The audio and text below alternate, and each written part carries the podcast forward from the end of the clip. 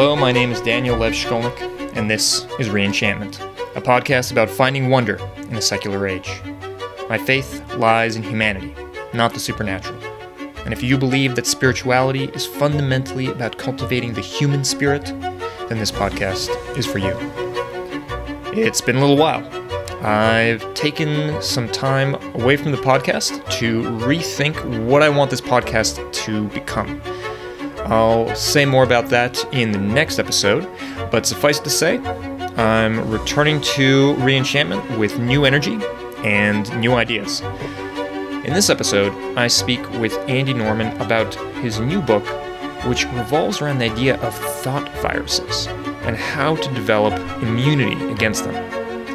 It's a fascinating and timely metaphor to compare certain ideas to viruses, and according to some thinkers, Andy included, it's more than just a metaphor.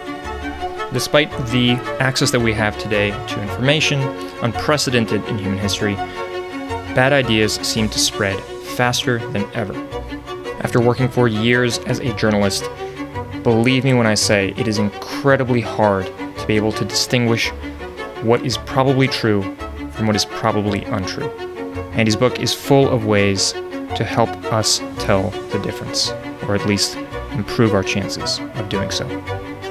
And now, I hope you enjoy my conversation with Andy Norman about thought viruses and how to fight them.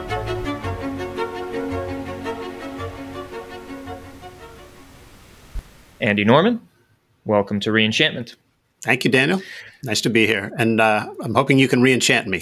So. working on it. Working on it. So, Andy, you are a uh, philosophy teacher at Pittsburgh's Carnegie Mellon University. Is that right? I have been for a, a long while. I'm I'm no longer teaching there. I have a part-time administrative role at Carnegie Mellon, which gives me more time to write books like the one I hope we'll talk a little bit about. Yeah, absolutely. And just to give a little bit of background, you, you are a humanist, a freethinker. Uh, you know that you come from that that area of of thought. That's right. I answer to both of those designations and a few more besides. What are, I'm curious. What are some of the others, uh, so people get a sense of of, of the, your? Well, I, I I think I I qualify as an atheist, the way that term is properly defined, because I lack belief in God. Mm. I prefer humanist, but I even have reservations about that, given that I don't think human beings are the only critters that matter. Mm. So, so it's kind of hard to find a, an ideal label. Mm-hmm. But and, and I try to bear all my hold all of my identities loosely for reasons that we can get into. Yeah, no, I I, I sympathize with that. You know, I, I can say much the same about myself. It's you know, as soon as you start you know affiliating too too strongly with anyone, well, it's it's a slippery slope towards towards you know, kinds of dogmatic thinking and, and, and rigidity that that I think uh, you talk about in your book. Exactly, and I'm guessing because our mutual friend Bob Farr connected us that you also answer to humanist at, at least to some degree. Yeah, yeah, yeah. It's uh, it's definitely one of the designations that I feel comfortable with. But yeah, so let's let's talk a little bit about this new book that you uh, just published. It's called Mental Immunity: infectious ideas, mind parasites, and the search for a better way to think. And when did when did this uh, book hit the shelf? Add an image here for your those who are watching us on YouTube. Yeah, just a month ago now, almost exactly. So it's still still in the cradle, yeah. so to speak. Uh, it, it was a long, long gestation period. I, I worked my tail off on this for about 20 years, and I'm super proud of the way it came out. Well, it's interesting. Uh, Steven Pinker uh, wrote the introduction to the book, and in it he he pointed out, you know, that it was going to press at a very interesting uh, time when you have the first vaccines were kind of approved or coming out, and uh, also the um, election, the U.S. election, became clear that, that Biden was was the victor. Yes, and it's you know he he makes this parallel, and also touches upon this this this notion that you know there's a, there's a, a, mystery that a lot of people have to grapple with right now that in the age uh, when there's so much access to tools of reasoning the internet and communication mm-hmm. there seems to be so much irrationality and unreason. Yes that's right. So speak a little bit about uh, is this is this the reason you you started writing the book? Is this the impetus? Well I, st- I started writing the book before viral nonsense became a major headline, you know, kind of a, a daily story. Mm. Um, but I'm really speak to the to the challenge of of this moment in history.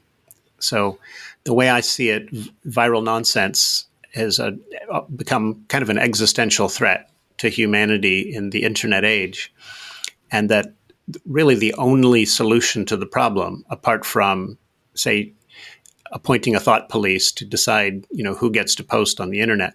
Aside from that, I think the only solution is to strengthen our mind's immune systems so that we're less susceptible to disinformation, conspiracy thinking, divisive ideologies, mm-hmm. and other uh, I call them mind parasites. So yeah. it turns out idea bad ideas are in fact mind parasites that we have failed to see as in to see in those terms mm-hmm. long time. Yeah, and, and and so that concept, I believe, it, it comes from some of the, the thinkers of the, the new atheist movement. Richard Dawkins talking about memes, and and Daniel mm-hmm. Dennett, I believe, also speaking about mm-hmm. the way in which kind of ideas propagate and and reinforce themselves and spread themselves, much like genes do. And there's been discussion yes. uh, about is, is is this how ideas work? Is this an appropriate comparison to genetics? There's there's a whole debate about that. But yeah, it, it, there's exactly there's there's this parallel yeah. and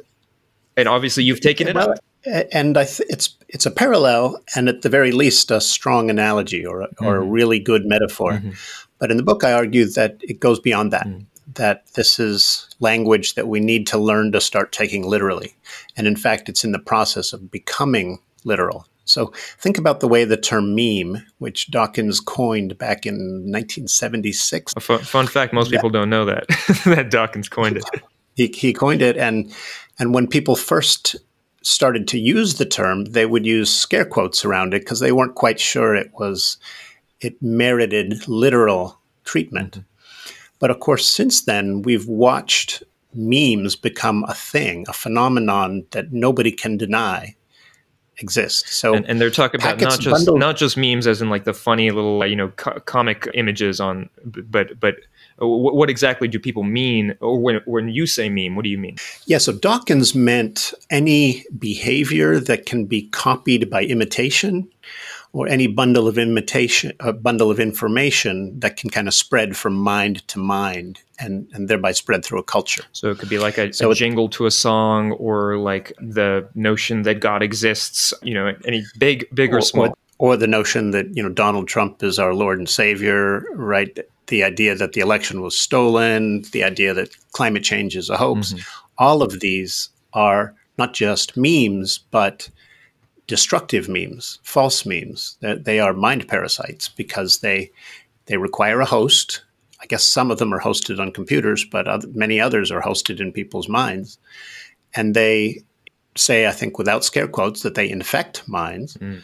and that they uh, can leap from mind to mind and spread through populations in ways that can harm us all. Mm. So, in other words, if you if you create a list of the characteristics something needs to satisfy in order to be rightly called a parasite, you'll find that the bad ideas, especially the infectious ones, check all of the boxes. And that's why leading scientists, some of the most forward thinking uh, thinkers out there, including Dawkins, Dennett, and a, a young team from Holland and, and Belgium, Mark Boudry and Stephen uh, Hofhuis, these guys have actually shown that you need the concept of mind parasites to properly explain how witchcraft beliefs spread through early modern Europe. Hmm, interesting. That without that concept of infectious ideas, the rapid emergence and proliferation of witchcraft beliefs just you can't make sense of it in any other way. Yeah. Yeah, and, and, and, it's interesting, you know, thinking about these memes as literal parasites, um, you know, with, with kind of human brains as, as hosts and, and the like. It, it, it does this interesting thing of taking the imagination uh, seriously, literally. That that thoughts and thought forms are are actual you know things. You know, there's oftentimes, uh, or or rather than things, they they are they are patterns. They are real patterns that that influence right. the world. Uh, maybe that's a, a, better way of phrasing it. Yeah, I, I like two aspects of what you you just said, and I'd like to amplify both of them. There are many phenomena that we now understand scientifically in, using the concept of information. So, information doesn't have to be encoded in any particular physical medium. So, take the idea that, I don't know, I think, therefore I am. Mm. That's encoded right now in my brain because I just said it. And I've just encoded it also in, in sound waves emanating from my mouth and entering your ears. It's also spread across the internet in little ones and zeros. Mm-hmm.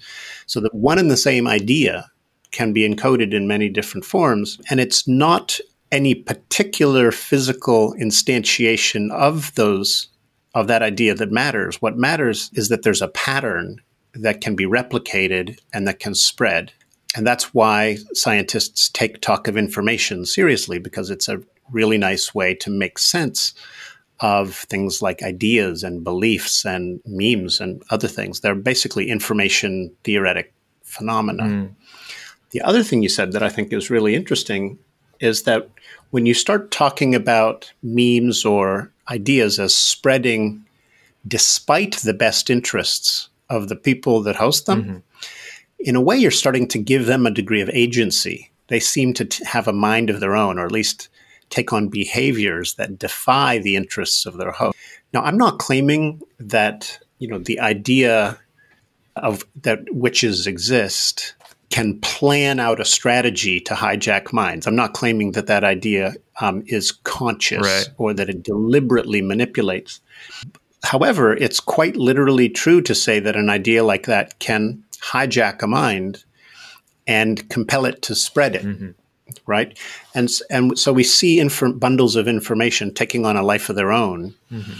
and in ways that seem to compromise our conceit that we're the movers and shake that we're in control of the relationship between ourselves and ideas. Yeah, that's that's fascinating. That's that's um, you know something that I come back to a lot the the the sense of well the illusion that that we are totally in control of our thoughts or our actions so so so often you know and there are these un, unknown variables whether it's our you know the social the, the air of the of the society that we're breathing the kind of the mm-hmm. base assumptions and and so oftentimes our own emotions as yes. as propelling our our actions and reactions and and and even our logic you know and philosophers going way back have said, you know, emotions can hijack your your higher reasoning functions, right? Mm-hmm. We, are all familiar with this, right? Uh, reason says no, have an apple for dessert, not a cookie, and but you reach out and you grab the cookie anyway because your craving for sugar, the kind of sugar, overwhelms your better judgment. Right. So you, you said something about these memes, these kind of self-spreading parasitic memes, as you're t- calling them how how do they compel the host to spread them? Why why are they self perpetuating, and how do they do that? Well, I think some examples will help to illustrate the point. So think about the way in which a salacious rumor manages to grab the attention and and induce people to spread the rumor mm. or to gossip about it.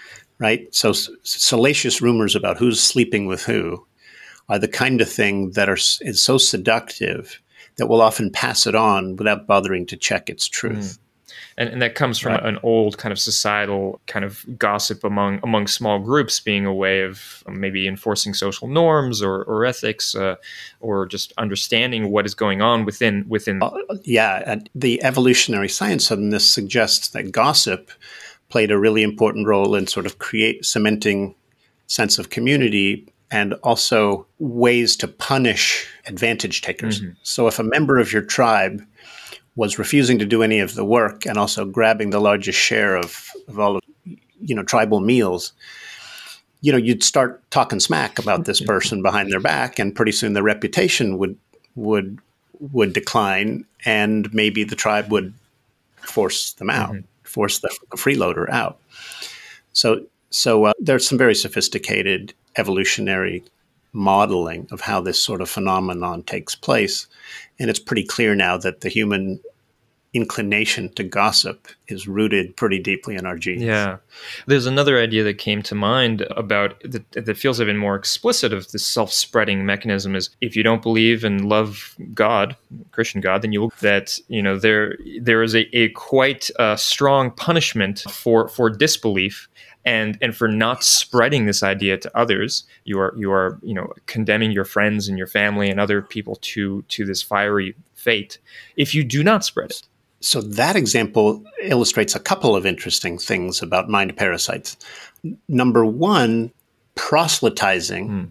spreading the word of god or whatever is a prime example of I, I think an idea seizing a mind and and in, and inspiring it to spread copies of that idea to other minds. Mm-hmm. I mean, evangel- evangelical uh, missionary work, right, is an example of, for me, a mind parasite that it, that hijacks its host in order to spread copies of itself. That's the first thing I wanted to say. The other thing is that the idea that you'll go to hell if you don't believe in God, Dawkins analyzed that as kind of a meme complex. So the idea that God exists and the idea that you'll be punished with eternity in hell if you don't believe in him are two different mm-hmm. ideas. Mm, yeah. They kind of gang up. And one of them increases the the memetic fitness of the other. Right. The, the, the hell idea, you know, came came after the idea of God in the kind of Christian conception, but it reinforced, you know, your why you want to believe in, in, in this God. Exactly. So it turns out that complexes of memes, you know, bundles of ideas can actually lodge in the mind and persist and resist attempts at rational revision. Mm. So one of the things we're learning is that our minds are really susceptible to ideologies, like like complex webs of beliefs that serve emotion, emotional needs, especially sort of short term emotional needs, but that actually subvert our long term interests or that make it much harder to get along with people who are infected with different ideologies. Which is what we have been seeing in the last year or even four years. And, and yeah, and, and and it's you know right these these these complexes of ideas, whether it's conspiracy theories or or uh, religious kind of frameworks and worldviews, yeah, they do they do seem to be fulfilling a certain certain sets of emotional needs. A need to yeah. understand the world, need to make sense of, let's say, the the unfairness, the seeming unfairness of the world, why things are tilted mm-hmm. against mm-hmm. you, or or that things are going to be okay in the afterlife to, to kind of console oneself. And they, they do they right. do serve they, they serve these functions of, of assuaging us. They also can mm-hmm. serve separate us and and cause us to go to war just storm the Capitol to to do all sorts yeah. of of things that are in the long run and in the in a global scale not very helpful to say the least yeah. right yeah so think about so a, a standard feature of most conspiracy theories is that if you come up actually let me use a joke to illustrate the point Perfect. so fred the flat earther dies and goes to heaven he's ushered into God's inner sanctum and he says, God, I, I have to know here at the end, is, is the world flat or is it round? And God looks and says, I'm sorry, Fred, but the world is very, very round. And then Fred goes, this conspiracy goes higher than, right? what conspiracy theories do is they allow you to interpret any disconfirming evidence as just further reinf- reinforcement of the idea that the conspiracy has spread. Mm further. Yeah. And that's one of the tricks that a conspiracy theory plays on a on a on an unwitting mind. It can actually kind of close you off to the kind of evidence or reasons that might help you climb out of that rabbit hole. And and, and it's um, interesting because like this is this is something that also happens on a day to day like small scale. When you, if if you believe you're right about something, it, it you know, and somebody challenges you on that, it could be like where you left the keys, or like you know what what the what you what you remember the weather supposed to be like today. You know, it, it's it's you know we we have these dynamics of like no no no no I'm right, like I'm going to defend my idea, and you can see it on on small levels and kind of in notions absolute ways. And, and you know, and we all there are times when every single one of us has times where our mental immune systems fail us I'll give you an example. So I was raised in a family that practically worshiped Martin Luther King. And some years later, I learned that Martin Luther King was unfaithful to Coretta Scott King, his wife. Mm. And when I heard this, my first thought was, oh, that was a rumor generated by J. Edgar Hoover and the FBI in order to smear King. Mm. That fit in snugly with other things I knew about the FBI mm-hmm. and their relationship to King. And it allowed to, me to protect a belief that I cherished. Now, it turns out that the information that King was unfaithful was true. But my mind actually attacked this information as a threat rather than allow it in as something that with the potential to educate and and and enrich my my understanding of the world. So minds generate doubts and questions and challenges in order to challenge threatening information. The doubts and the questions, those are the antibodies of the mind. Right and and and your mind can produce too many of them or more or, or have them attack the wrong things. And, and when you understand this you can become a better critical thinker. Yeah yeah. And i, I remember you know speaking to andrew magnabosco about uh, street epistemology i had him on the show uh, a few months back. Yeah. and and he talks about how this this with our especially with our core beliefs you know, and I'd, I'd, imagine with with MLK that was that was a core belief that he was a great man, and, and he was, and and so everything about him was great. And and if that was attacked, that also wasn't just an attack on Martin Luther King; it was also an attack on on you and on your core set of identities. Exactly. So once you come to cherish set of beliefs and identify with them, then any information threatening that identity comes to be perceived as, as a threat to you. Right and it will and your mind's immune system will will very often flip into attack mode and go after the offending information even and it can mislead. And it, it often happens that we're misled by this. I i can think of cases where my own disdain for donald trump led me to leap to the conclusion that that he was wrong again, even when a more nuanced or more patient approach would have led me to a different conclusion. Mm. I became triggerable by disdainful memes about Donald, Donald Trump. And that was preventing my, my mind's immune system from functioning at peak capacity. Yeah. So we're yeah. So so let's let's talk a little bit about you know practical ways in in which to to kind of strengthen a mental immune system. And you know there's the book is is is full of these. So like those who who want an in-depth dive go pick up the book. I'll, I'll provide to to where to buy it in the episode description. But again the title is is mental immunity infectious ideas mind parasites and the search for a better way to think. But yeah Andy if you could just say like one or two fast tips, you know, some tips that, that people could use in their in their everyday life? Sure. So I've, I've already mentioned that doubts are the antibodies of the mind. Learn to listen to them. Mm. They're often trying to tell, highlight something important. And a lot of times, doubts are the things that highlight problematic features of ideas. And if you don't learn to listen to that little voice in the back of your head, you'll miss it, and, and a bad idea will pass for good and possibly infect your mind. Second, don't take challenges from people on the other side of the political divide as threats. Think of them first and foremost as opportunities to learn. That'll keep you your own mind from overreacting. Mm. Third, never use reasons as weapons. When you when you use reasons to to win instead of to find out, you're compromising your own mental immunity. Mm. So the world's best, wisest, most judicious thinkers reason collaboratively in order to find out and understand, and they carefully avoid reasoning in ways defeat or bludgeon enemies or to just erect walls or defenses around their own worldview. That's that's that feels like an important one. Could you go into? Do you have a particular example that you can give of that? Yeah, well, perhaps elaborating in this way can help. So, you know, I have conversations with a neighbor who's deeply conservative and much less skeptical of Donald Trump than I am. And when we get into conversations, I I, I can feel my own anxiety. The, the, the adrenaline, the, the, cortisol. Yeah. My cortisol levels, right, right. The inflammation, the mental inflammation starts building. And so I often have to calm myself down and just remind myself that I want to re- maintain my friendship with this guy and what I try to do is use reasons to gently guide his attention to things that I think are relevant rather than try to defeat his position. Mm. You know, if he'll come around or not based on the considerations he pays attention to, the most I can do is use reasons to gently guide his attention to considerations I consider relevant. And if I want him to pay attention to the things I think are relevant, I need to pay attention to the things he thinks are relevant.